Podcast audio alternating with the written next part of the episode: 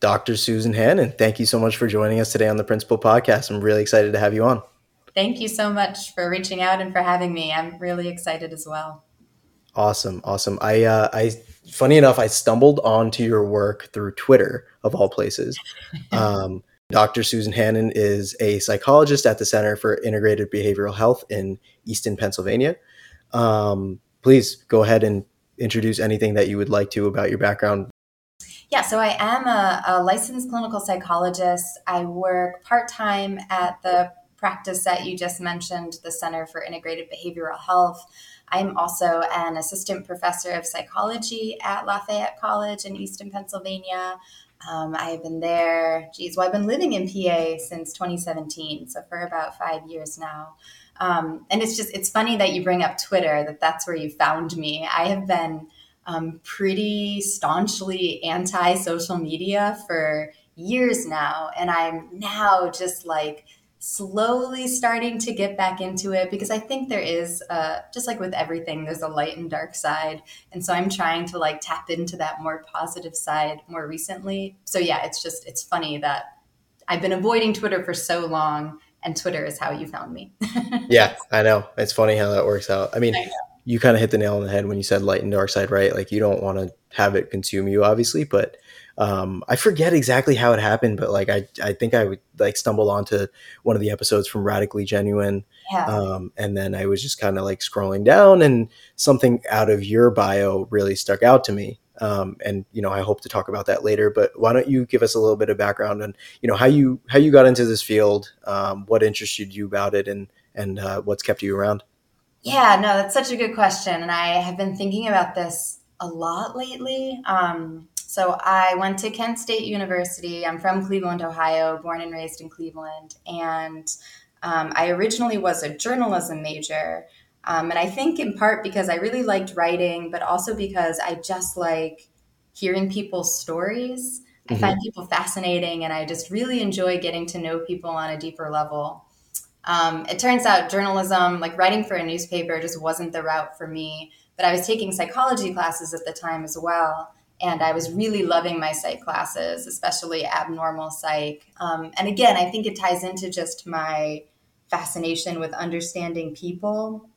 Um, and now, as a as a clinical psychologist and being able to actually, uh, you know, provide therapy for folks, I, I really think that I, I feel so lucky in that position. I feel like it's such a privileged place to be because I'm in a room with someone and they are sharing like typically the most intimate details about their life. Um, maybe things that they have never shared with anyone else or only a few people. And it's just like there's something so raw about it and so real that i think in like your typical everyday conversation you understandably just don't get. So i think that is what has really kept me like around like continuing on with this um, career, even though it can be really challenging at times, yeah, it's just such a privilege to get to know people in that really um, deep way. Yeah. It's interesting, right? Like how we sometimes are so much more receptive and open to opening up our deepest, darkest secrets with like a complete stranger, right? Like on the other side of the conversation versus like, you know, telling your your friends or your family or, you know, not the not the friends that you consider to be your best friends, but like you almost share more with a stranger than you would with somebody that you're super close to and talk to every day or even a colleague, right? Isn't that so interesting, right? And I think each person might have their own rationale for that, but I think there is something to like at least in my field with psychology, like I'm I'm I'm supposed to be like objective and unbiased and of course I have my biases, right? But there is something to yeah, like sharing something with someone who knows nothing about you, doesn't know your friends, doesn't know your past history. It's like this blank slate. I think there's something really freeing to that that can allow people to open up. Even though, don't mm-hmm. get me wrong, it, it still is really challenging for some people to open up, um, at least initially.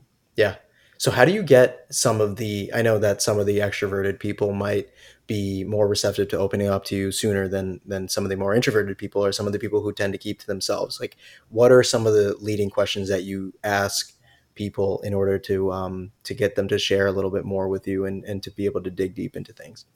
That's a really good question. Yeah, and it's it's interesting that you bring up extroverts and introverts, I actually don't know if those personality traits per se like influence how people open up in treatment. So, like the way that I think about introverts and extroverts, it's like what fills your bucket.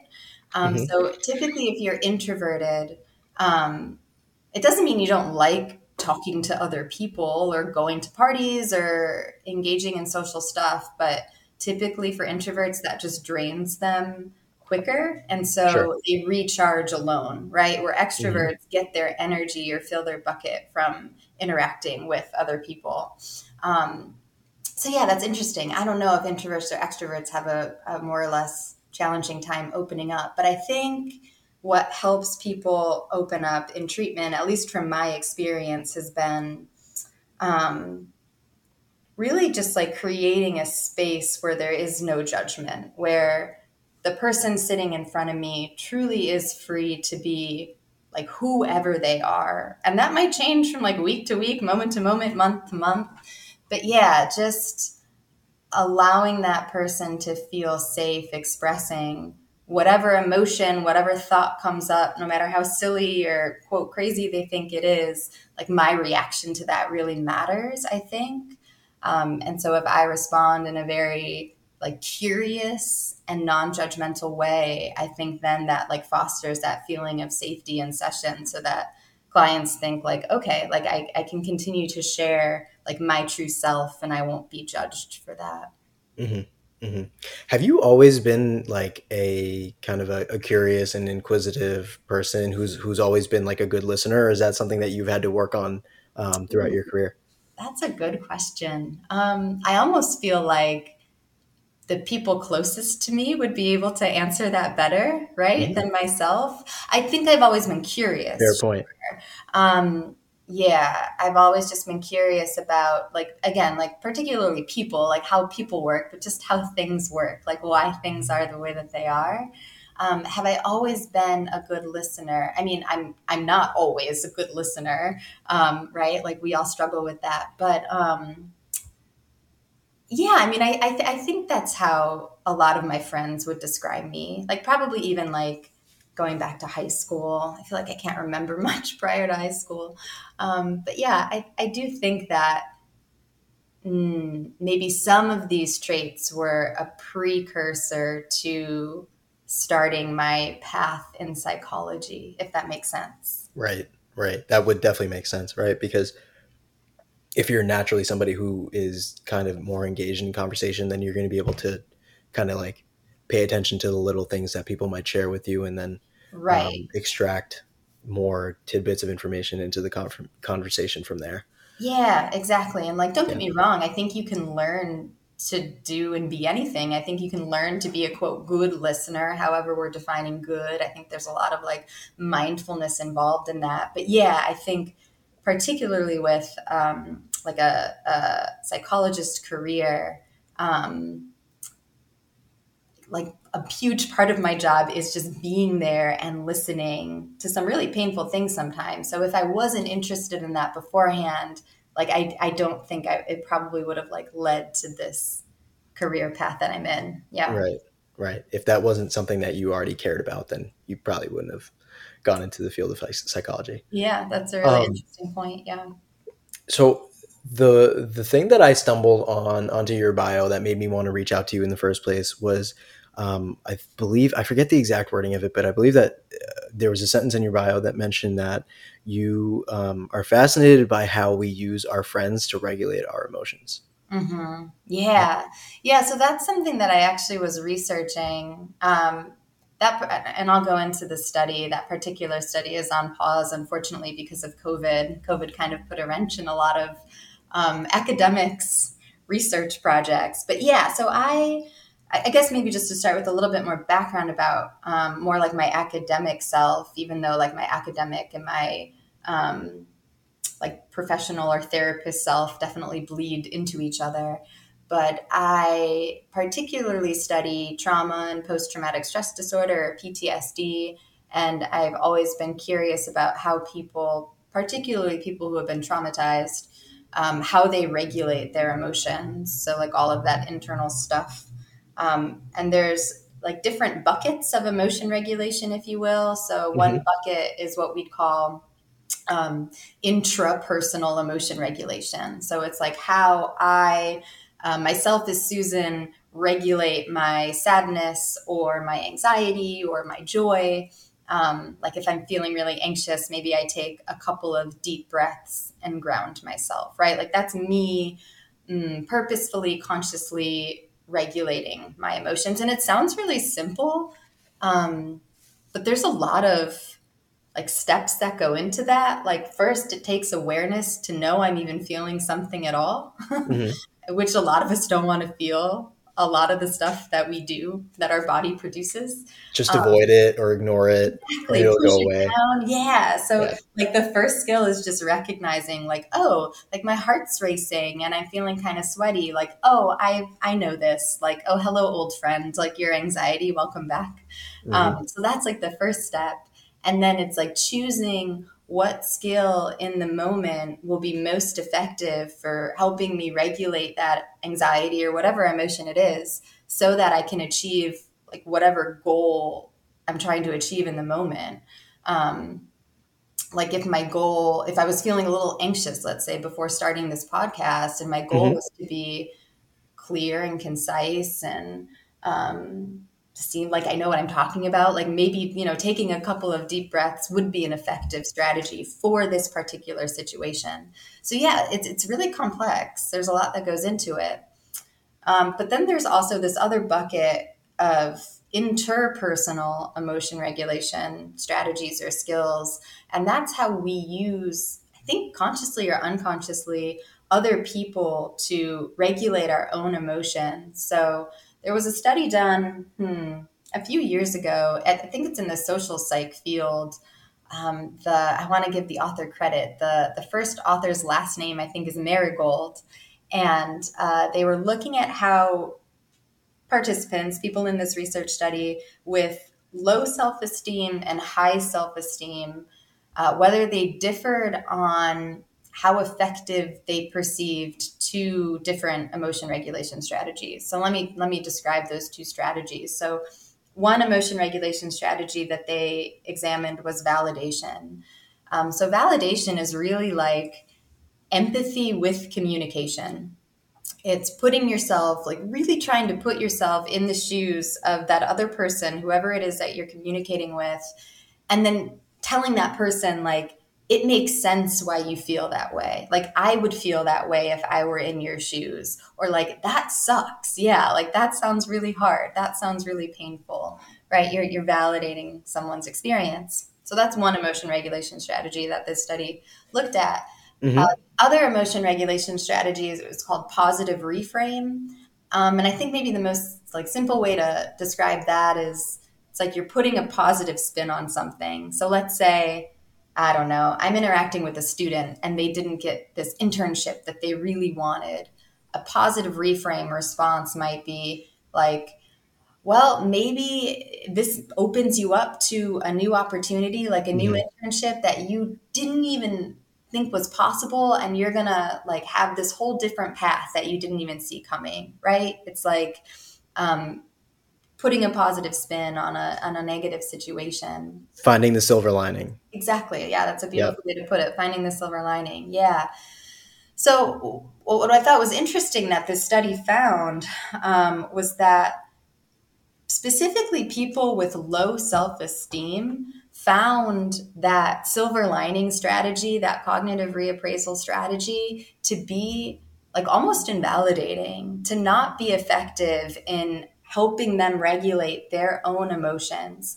What's interesting is that you didn't see that effect for folks with high self esteem. If you have high self esteem and other people are trying to validate you or provide that silver lining, like both of those work equally well. Um, but specifically in the low self esteem group, the validation, that strategy was effective, but the mm. positive mm. reframe was not. And I think I think some people can relate to this right? Like if you've ever had uh, an experience where like just something really shitty happened, um, like I don't know, maybe you uh, like had a date planned and it fell through and you were really bummed. Um, sometimes like all you want is for someone to say to you like that sucks right like mm-hmm. yeah like that just i get why you're bummed and i think for some people when folks immediately turn to like a positive reframe it almost feels like to the person on the other end like oh like but you're not really hearing me. Like i get it. Like maybe the next best date is on their way but like that's not how i'm feeling right now. Um so yeah, I, I started looking at that in specific um, psychiatric diagnoses. So, like I mentioned earlier, I study post traumatic stress disorder, but I also study and I'm interested in a personality disorder called borderline personality disorder. Mm-hmm. And at least um, in practice, clinically, I think we see this presentation a lot with folks who are diagnosed with BPD, where they respond really well to validation. Um, but other strategies like positive reframe, putting that positive spin on it, can really fall flat or just like derail um, a session or derail a conversation because they perceive that to be invalidating. Um, I don't. I don't think that's ever been empirically tested in that population of folks with borderline personality disorder or even PTSD. So I designed a study that was looking to see how different folks um, respond to these different emotion regulation strategies when they're you know given by other people. Um, but yeah like i said earlier unfortunately covid put that project on an indefinite pause because like all in-person data collection stopped for like gosh i don't know three semesters which is like a year and a half. Um, yeah but yeah, I feel like I just spilled a lot there. So I don't know if you have any like follow up questions or thoughts related to that. Yeah, that's that's that's too bad that the um, the study had to be put on hold because I think the insights from that from you know and the findings from that study would have been really fascinating to talk about. So hopefully we can pick this up again once once those resume. Yeah. But why do you why do you think self esteem plays a role in why um, you know putting putting a positive spin on it might be well received by a certain group of people and and not well received by another. Do you think it's because people with high self-esteem might think that they um, are capable of doing something else right? Like are capable of going after the thing with the positive spin on it or of, of achieving the thing with the positive spin on it? And people with low low self-esteem just had so many eggs in one basket so to speak?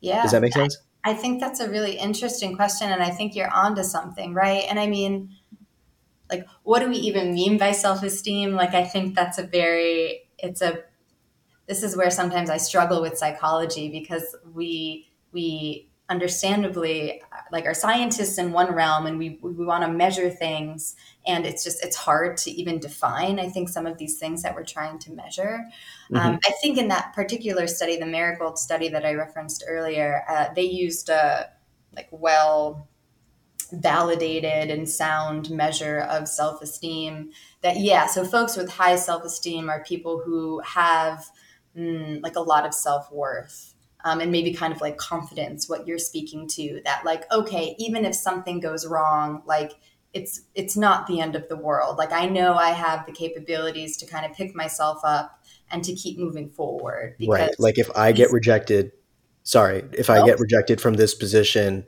i have a belief in myself that i'm going to go back into the job market and i can go find something that's as good if not better. Right? exactly. Like mm-hmm. External events don't necessarily define me. I think people with high self esteem would endorse that belief, right? Like, okay, I didn't get the job, or I didn't get that date, or I didn't get whatever. It's disappointing, but like, that's not who I am. Mm-hmm. And I know what I'm capable of, and that I, I, I can, right, like find that silver lining. So, yeah, I think that absolutely has something to do with it. And then the inverse is people with lower self esteem, or maybe have very little like sense of self-worth um, it's it can feel almost impossible to see that silver lining right it's like they had all of their eggs in that one basket that one experience right. and so when that falls away it's like there's just pain left mm-hmm. and so um, I, I can absolutely understand then why it could feel invalidating if someone that they're in conversation with tries to say but look like look at all these other things over here look at these opportunities i think someone um, with lower self-esteem or like I said earlier, maybe with a diagnosis like borderline personality disorder, it's just it's harder to like genuinely believe that. Yeah. Yep. I can I can totally see that being the case. And um, you know, this reminds me of like that advice that you'll hear from time from time to time where people are like, you know, don't don't let the highs get too high and don't let the lows get too low, right? Just try to stay even keeled. I mean, what's your what's your perspective on that kind of like Ooh. cliche tried advice? That's an interesting question. And I actually don't know. I thought you were going to say a different cliche actually. I don't know if Where did you think I was going? I thought you were going to say I do want to get back to that this yeah. high high low low thing cuz I think that's really interesting. I thought you were going to say right, so there's like this golden rule or whatever you want to call it, like treat others how you want to be treated. Right. And I think that is that that saying is very well intentioned.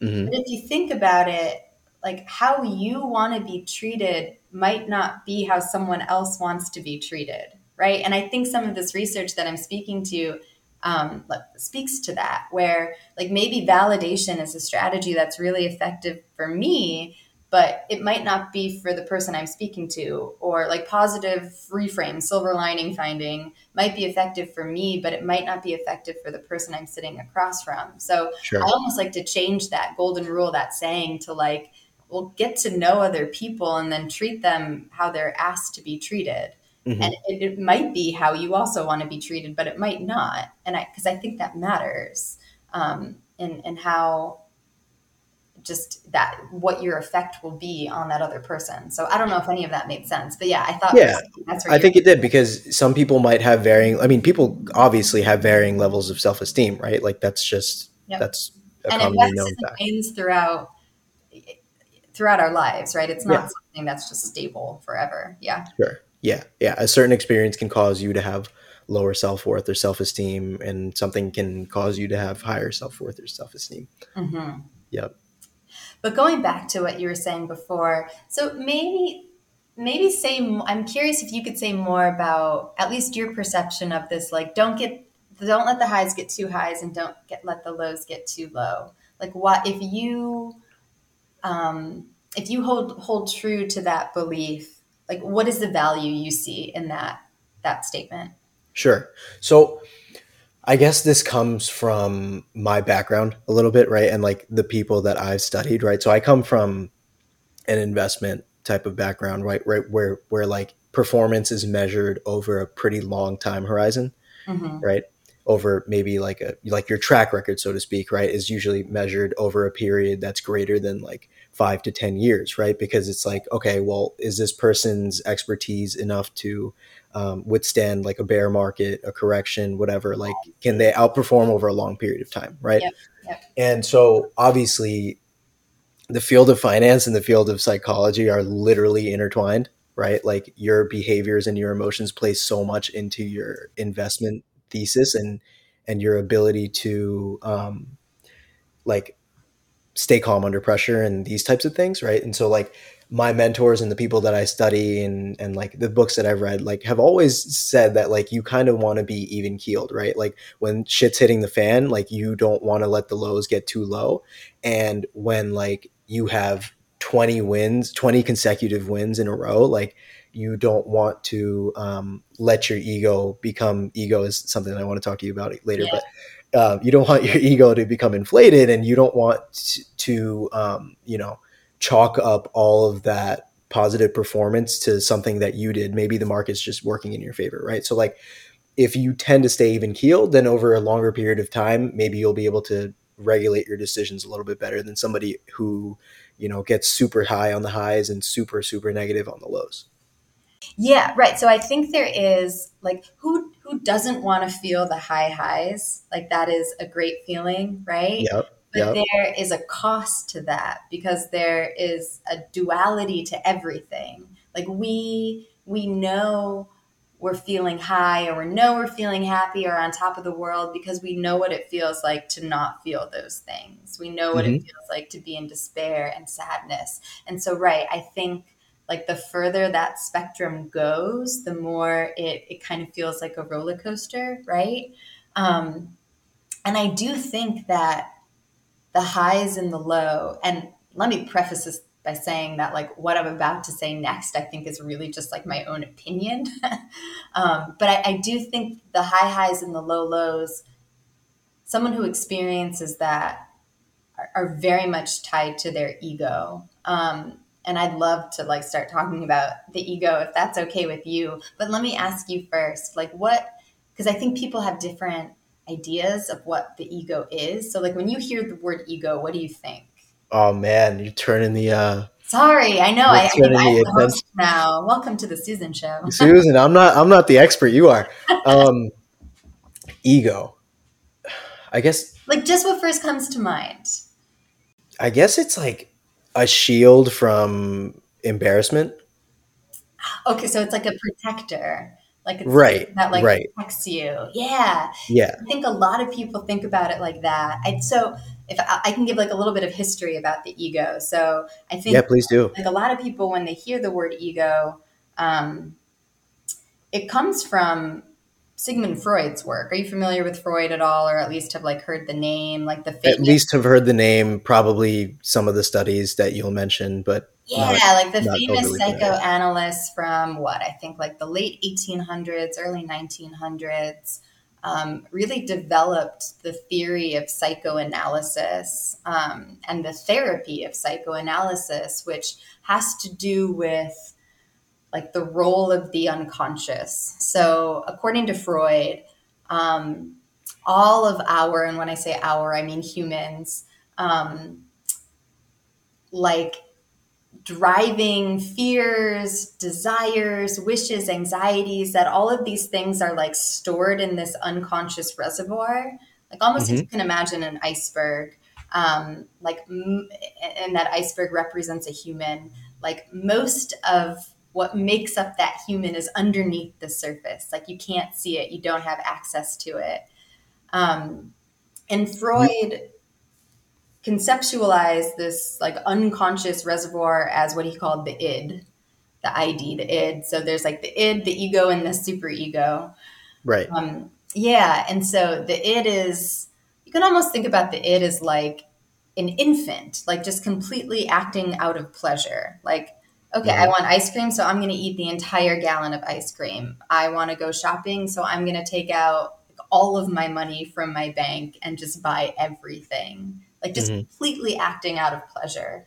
Um, like as an adult, clearly that's not sustainable. Like you can do that, but there's going to be like significant consequences to that.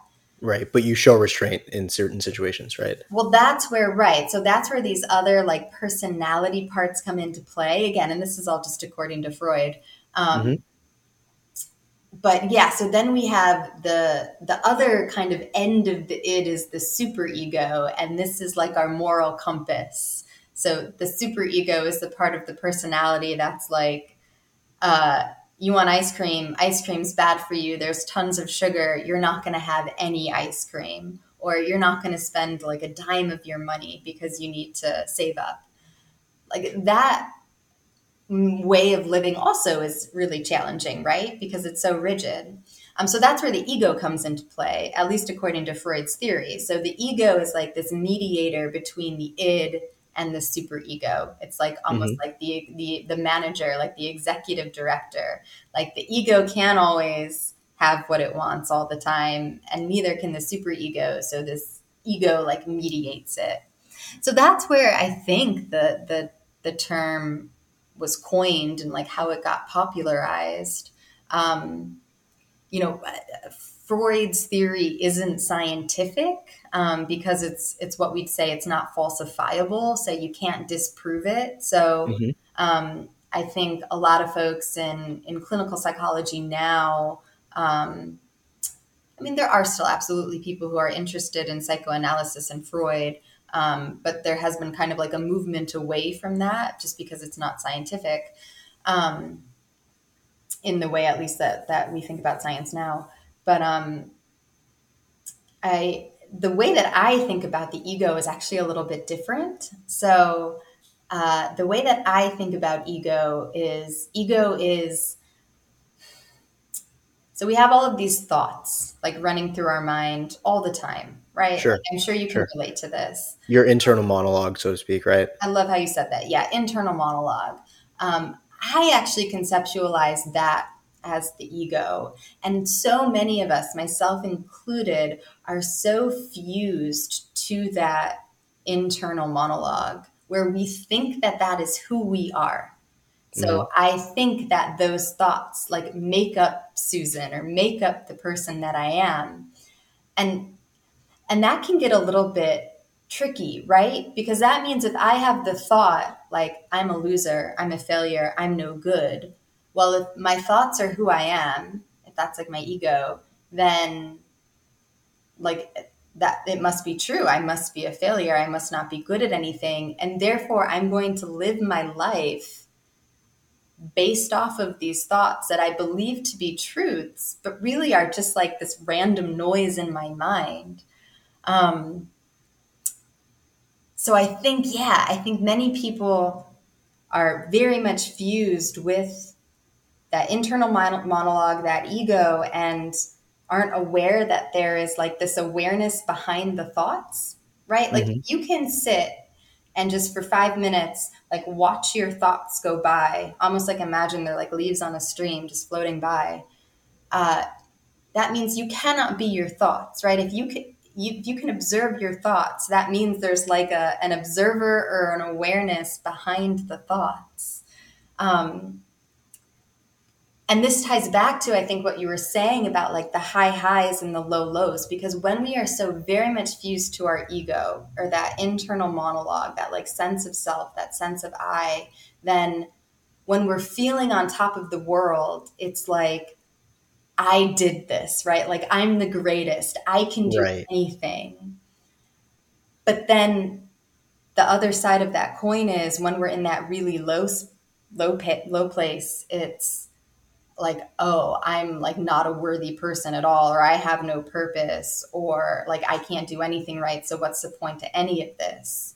Mhm. Um, you, it's like you can't have the highs without the lows, and so I think so many people are like chasing the highs when really, I to me, the ultimate chase is like defusion from the ego, right? Like defuse, like the understanding that you are not your thoughts, you are not that internal monologue, and there is an awareness behind those thoughts that is just it's mm, it's different. I don't know. I, I hope that made sense.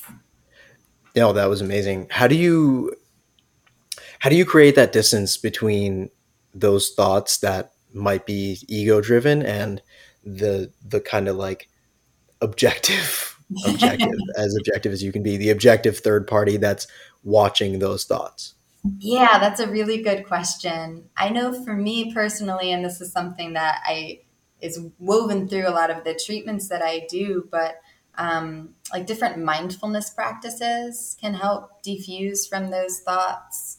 Like like the the exercise that I just said a moment ago, where you're literally just watching your thoughts go by, like they're clouds in the sky or leaves on a stream or on a river.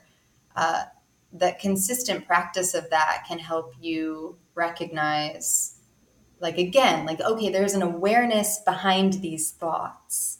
Um, so these thoughts aren't necessarily true. They're not necessarily like rooted in fact. It's like habitual. Like i've thought these things for so long i've like convinced myself that they're true um, so yeah i think mindfulness can be really effective. I, I incorporate that into my treatments with folks a lot.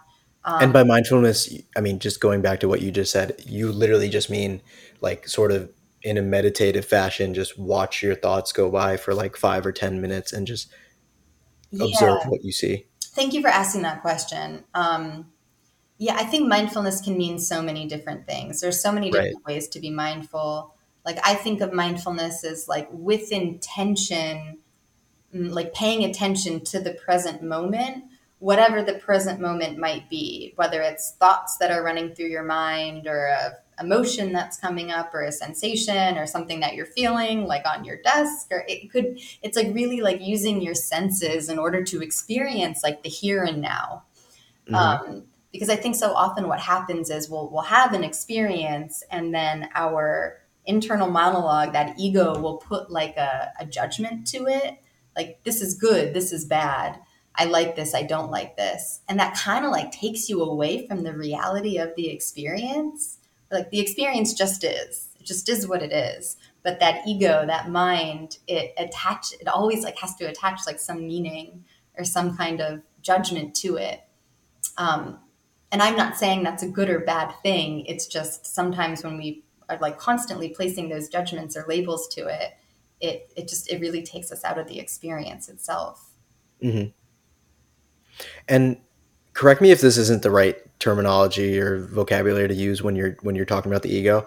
Um, but how can having too much of a belief in your ego detract from like like how can that be a negative thing and how how how can that be dangerous people will say like well i feel really good. Like i have high self-esteem. Like so why like why is attaching to my ego why is that a bad thing? And i would say again it's not a good or a bad thing but there are consequences to like clinging so tightly to this belief about yourself because inevitably there's going to be low times. Because again like there's that inherent duality to to everything. Like if you're feeling high because you're not feeling low and you know what low has felt like in the past. So I think the, the danger, the consequences, if you cling very tightly to when you're feeling really good, the same thing is going to happen when you're feeling really bad. Mm-hmm. Um, and so, yeah, just clinging so tightly to that ego can just kind of like take you on that roller coaster ride. And and I think when we cling to our ego and we're in that low place is where a lot of people experience suffering.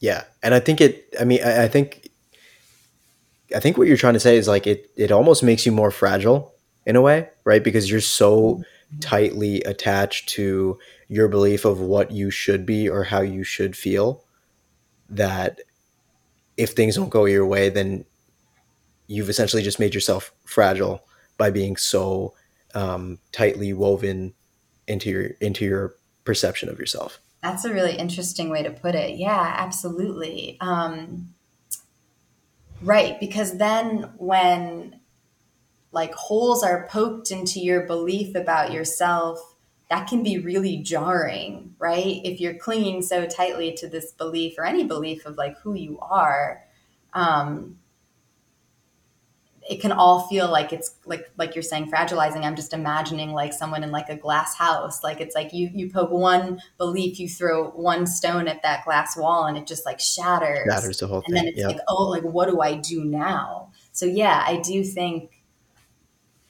I, I see absolutely what you're saying. Mm-hmm. Yeah yeah. But it's like i also can empathize. It's hard to let go of the ego in that way because we like the high feeling yeah. And so I think kind of going back to earlier, a while ago, what you were saying about the highs and the lows, I think someone who is learning how to like defuse from that internal monologue, from that ego state, they don't experience the extreme highs and lows.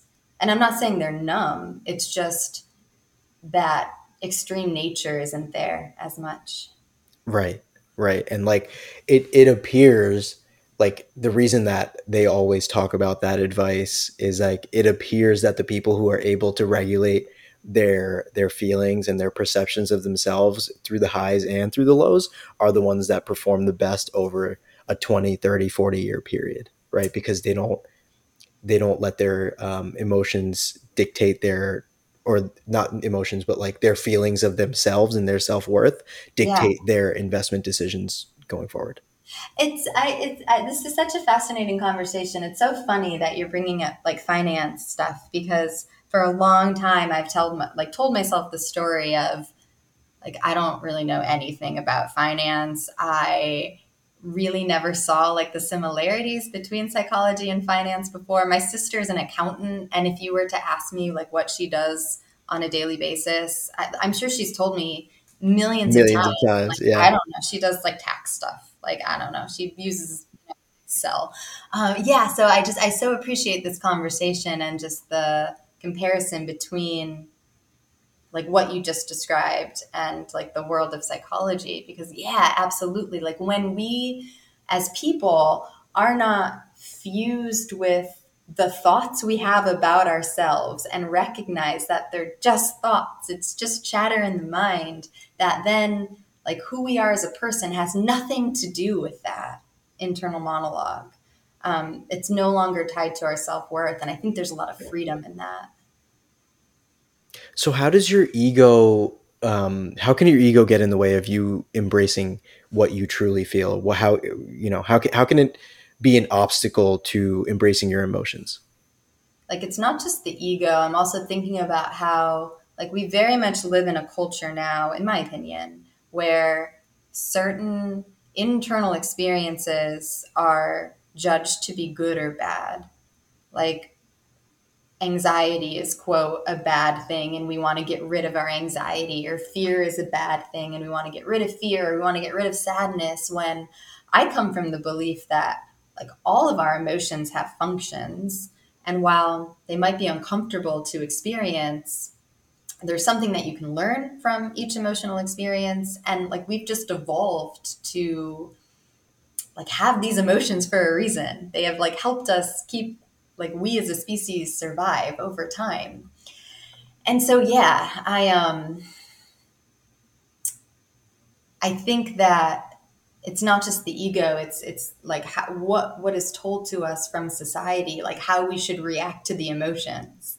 Like oh no i'm feeling anxious this is bad like let me yeah you know avoid it. Let me suppress it. And let so then that, that yeah. then gets internalized by the ego right? By like mm-hmm. our internal monologue of this is bad i need to get rid of it versus like kind of a more curious stance right? Like oh like this is an interesting like sensation i'm having right now. Like like let me like explore this more. Let me like see if i can like hold space for this and some emotions are just like purely painful. So i, I recognize that like what i'm saying is um, it's simple but it's not easy to do.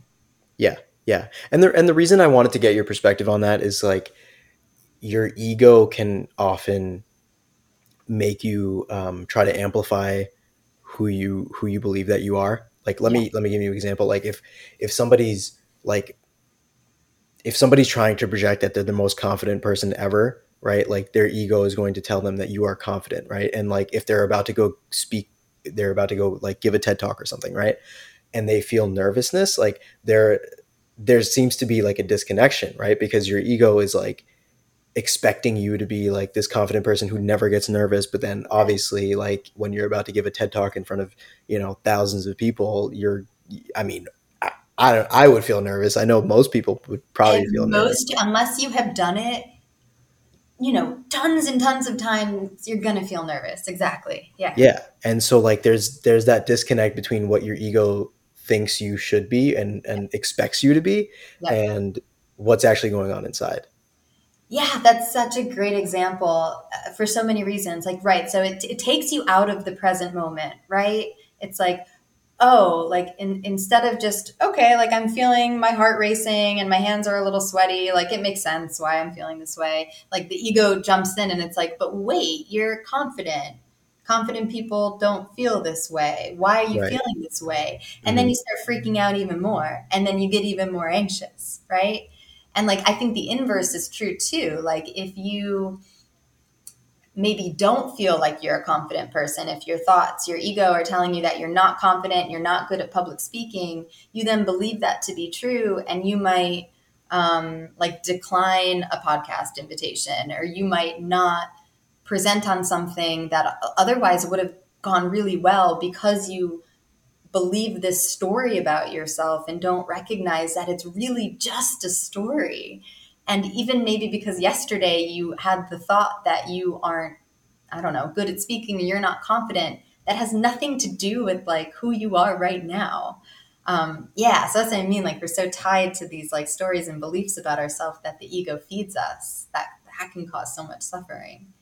Right. Like if you, I don't know, I, I feel like I come across this all the time. Like somebody thinks that they're the friendliest person ever. And then like somebody says that they weren't friendly this one time. And then it, their entire image of themselves is shattered. And it's like, was that whole thing like ego driven or was it just like was it genuinely a belief that you have about yourself?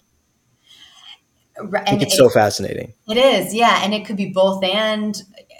It's but right. I think the like the um, the broader point that you're saying, I think, is that like clinging to any belief about yourself like that, like there's a cost to that. Yeah. Um, yeah. Yeah. I feel like we could talk about that one forever. Um, you said something earlier that I, th- I, thought was really interesting and a good segue into another question I had for you. Um, you said that every emotion has its place, right? Like mm. we've evolved over hundreds of thousands of years because, and these emotions have stuck with us because each emotion has a place. Um, anger is often viewed as a negative emotion that we should try to avoid because it makes us do things we regret. Yeah. What is your perspective on anger? Yeah, I think anger, like any emotion, like fear, sadness, joy, I think it absolutely has its place. I think it's valid. I think anger is communicating to us that um, maybe like someone that we cared about like betrayed us in some way or harmed us in some way and, and, and, and that's just one example but in that example like anger is absolutely valid um, and I want to be clear that I think all emotions are valid, but that doesn't mean the behavior that might result from that emotion is valid. So, for example, um, this is a very extreme example and it's never happened, but let's say like a client punches me in the face out of anger. I'm not, I, I hope you're not telling this story from experience. No, I'm not. I mean, it has happened to people before, but knock on wood, it has not happened to me yet.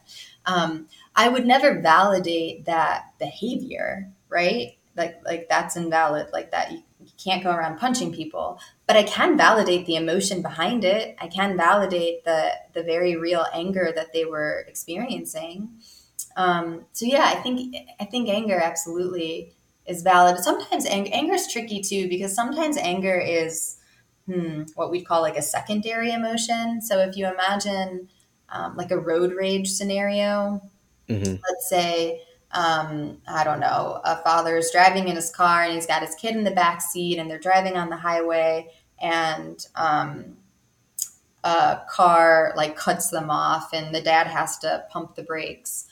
I think in those scenarios, oftentimes the initial emotion is fear, right? Like, oh my gosh, like I almost got in an accident. My like most precious cargo, my kid behind me almost got in an accident.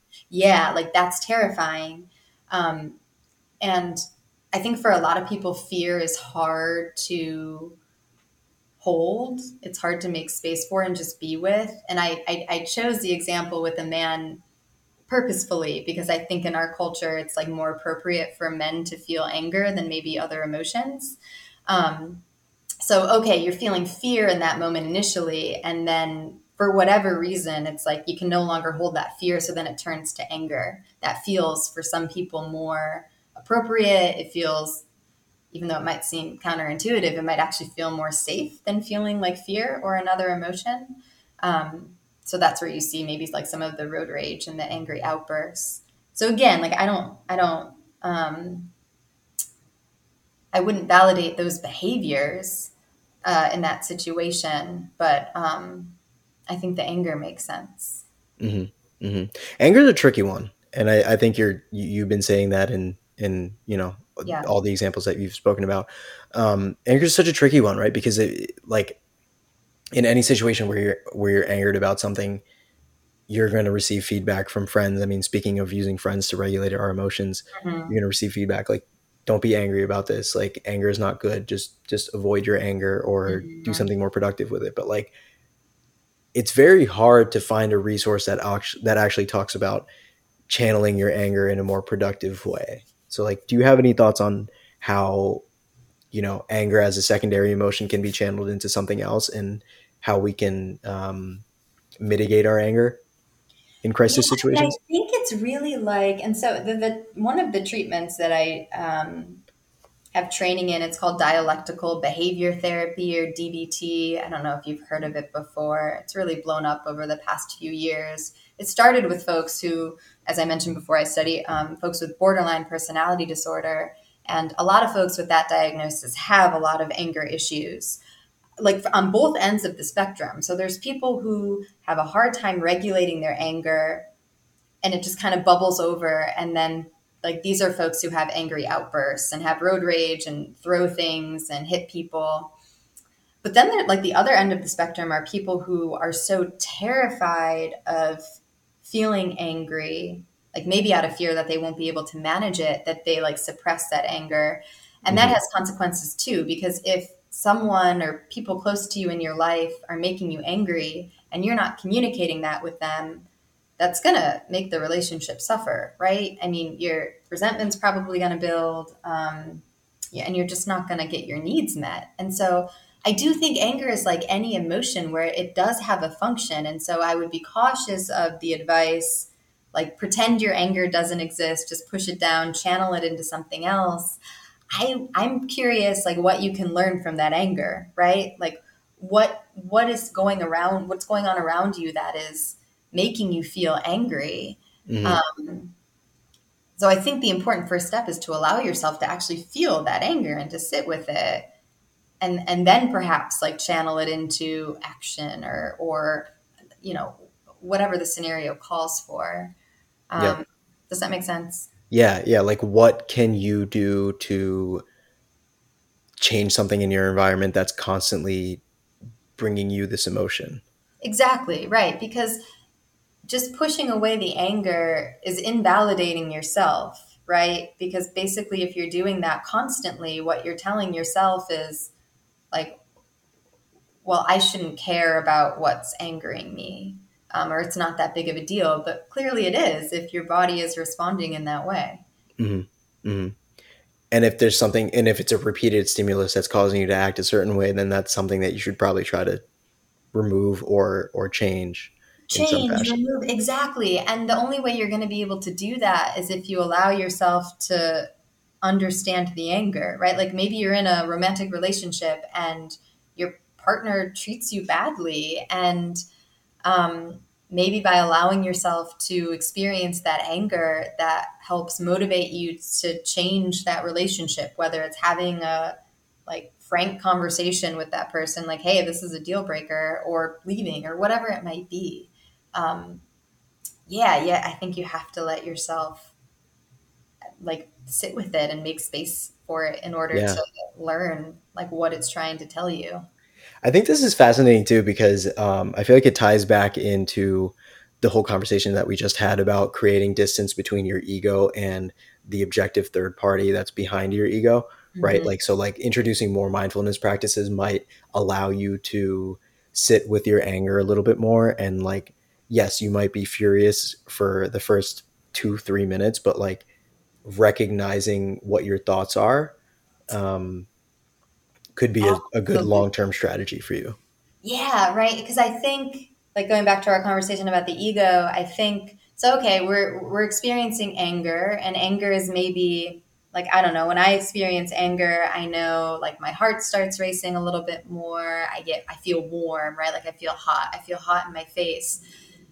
And then I think though, like the ego dives in, and it's like oh my god like this is awful and like places all of this judgment onto it and that's where like the rage comes in and like some of maybe the behaviors that we're not um, too proud of. And so right i think being able to just experience the experience for what it is in the moment and being able to defuse from that internal monologue and that ego that's like shouting all of these things at you about what the ego thinks it is i think that can be so useful. And yeah, I mean, mindfulness is, is just one way to go about doing it. I think, um, you know, I think different people have different ways of kind of learning how to defuse from that.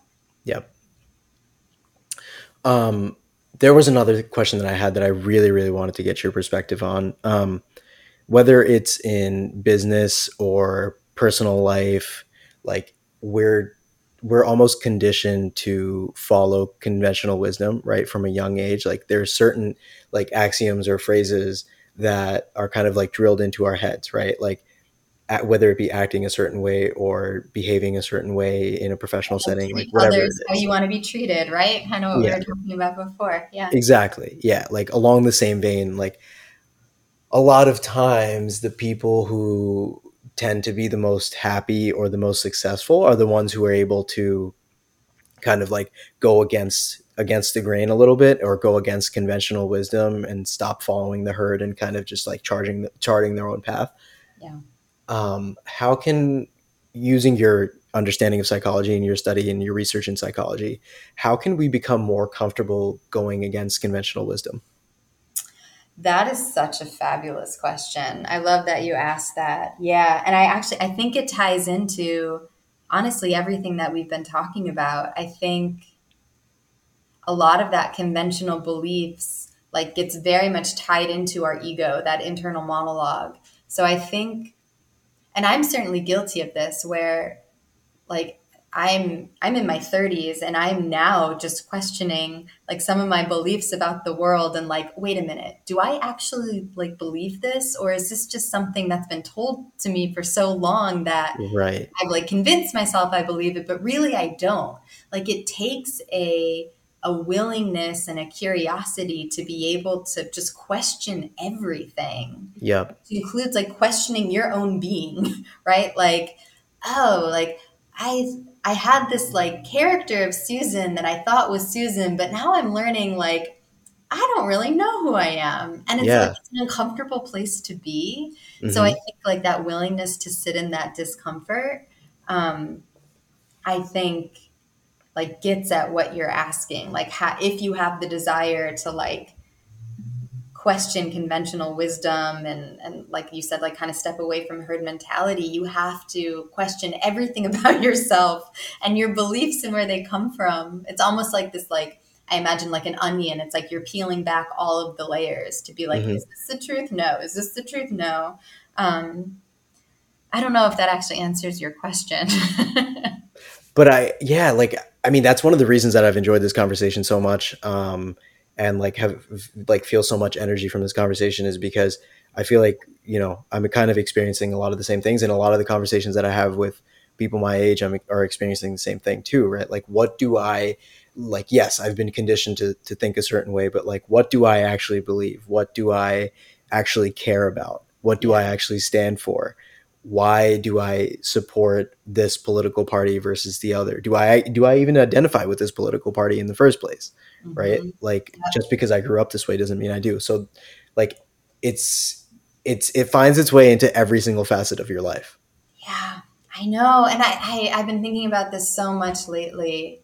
Um, and this is part of the reason, like to to circle back to the beginning of the conversation, like why I've stayed away, I think, from social media because mm-hmm it plays off of the, in my opinion, it plays off of the most extreme points of view, like most extreme left, most extreme right. And that's all you're seeing because right. that's what gets the most clicks because it plays off of like your fight or flight response at like alarm center. Mm-hmm. But then you think like, oh, this is like how the whole world is or how the whole country is. Um, but then you like take a step back and you're like like you said but is it really? Like mm-hmm. i don't that's not what i'm hearing in like individual conversations.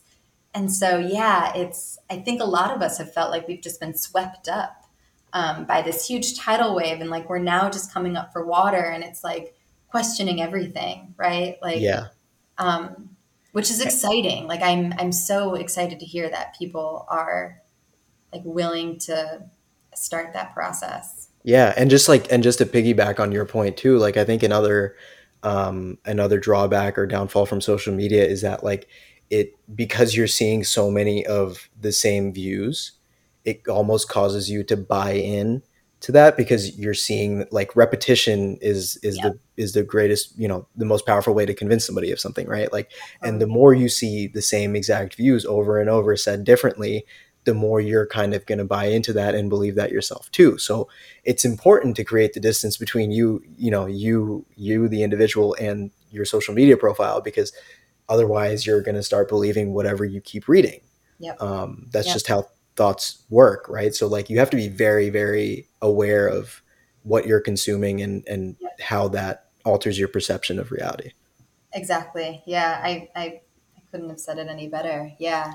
And I, I mean, I, I understand like there is safety in wanting to belong to a group, right? Like there's comfort in that. And like knowing that, um, you have your tribe. But I think some folks against social media will say like like are we really supposed to be like this globalized of a people like you know thousands of years ago whatever we were in like very small communities very small tribes um, and now like everyone just has access to everything. And i'm not saying that's a good or bad thing but i think it does play into like some of these things that we're talking about.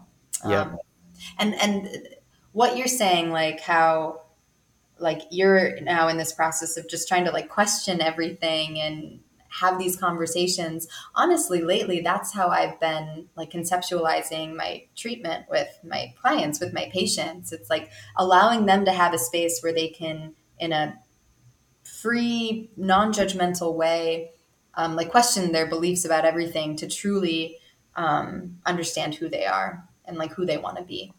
Right.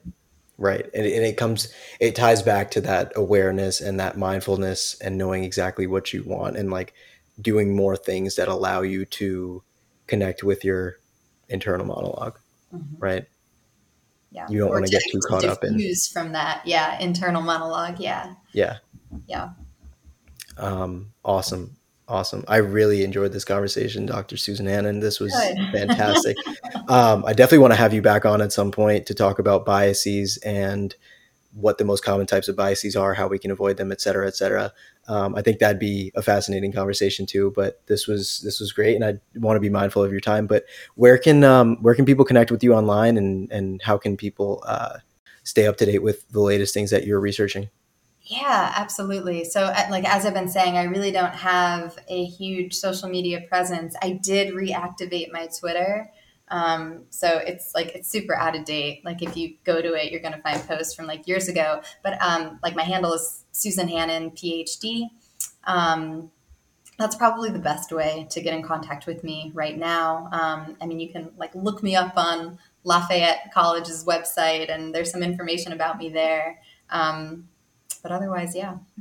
Awesome. Well, I will definitely link to the CIABH and your Twitter profile, and people will reach out. So um, this was awesome. Thank you again for your time.